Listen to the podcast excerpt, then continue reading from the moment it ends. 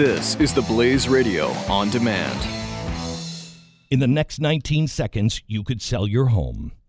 Okay, it's I mean it's not going to sell your home. I mean this, but it, you're going to take a big step toward getting it sold.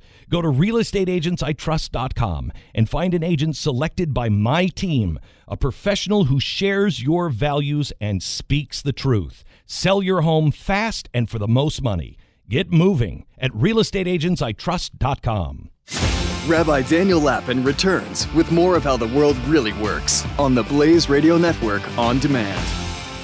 Um, you know, have you noticed that uh, when you look at the world of socialism, it's filled with uh, highfalutin sentiments about the people and we care for the people.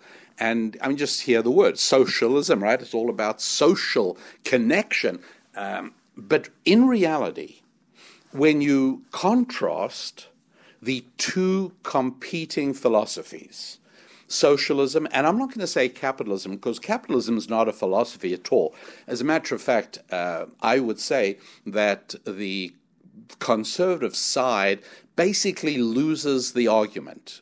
They surrender victory entirely by allowing their side to be defined as capitalism. I don't think that that's correct at all, and uh, and at another point I will tell you why that is. But the point being now that on these two sides, one is uh, demonized as being driven by greed and selfishness, and yet it is within that culture where people do connect with one another much more. Right? it, it is in an America, an America of the 1950s in which people got together all the time. It was a country where people got together at church, they got together at PTA meetings, at Boy Scout events, they got together at neighborhood events, much more than we do today. And certainly much more than happened uh, under socialism or still happens under socialism, where people driven by fear and suspicion withdraw from one another right? Slavery, which is uh, of what socialism is a form of, slavery drives a wedge between people. People are forced as slaves to connect only with the master. The very last thing the master, whether he's in a plantation house or whether he's in the Beltway in Washington or in your local state capital, the last thing your master wants is too much interaction because through that interaction could conceivably come collaboration and communication and uh, and cooperation and and who knows perhaps even revolution. And so keeping us all separate and apart from one another is part of the entire culture of socialism.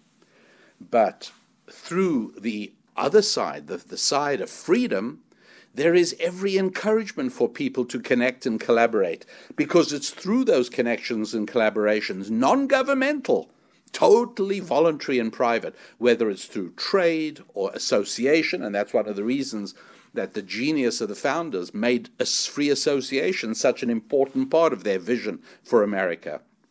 And so it's just a curious paradox, is it not? That the culture of socialism that is designed to make people care for one another and be close to one another and think of the whole group, right? It always results in exactly the opposite. And so that is why in chapter 11 of Genesis, you've got this amazing story of the Tower of the Babel.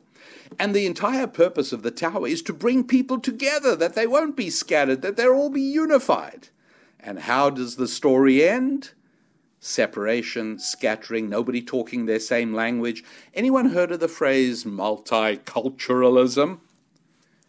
And so, sure enough, after the imposition of 50 years of socialism in America, after the stunningly effective seduction of America onto the sordid slide down the slippery slope of socialism, after people have been drawn towards, and the culture has been reshaped to be a far more socialistic culture in America than it ever used to be, wouldn't you have thought that people would be even more connected with one another? But no, we are balkanized, we are shattered, we are separated, and our entire politics is the politics of group identity. It's women versus men, it's blacks versus whites, and it's uh, it's um, um, uh, it's rich versus poor. This is what socialism does. Not the way it used to be, not the way of freedom, not the way that brings happiness and success. What to do about it?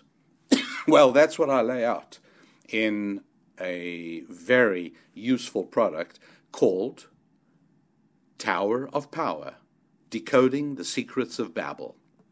It's a two hour audio program and you can find it on my website at youneedarabbi.com. You're listening to Rabbi Daniel Lapin on demand on the Blaze Radio Network. Find more at theblaze.com slash radio.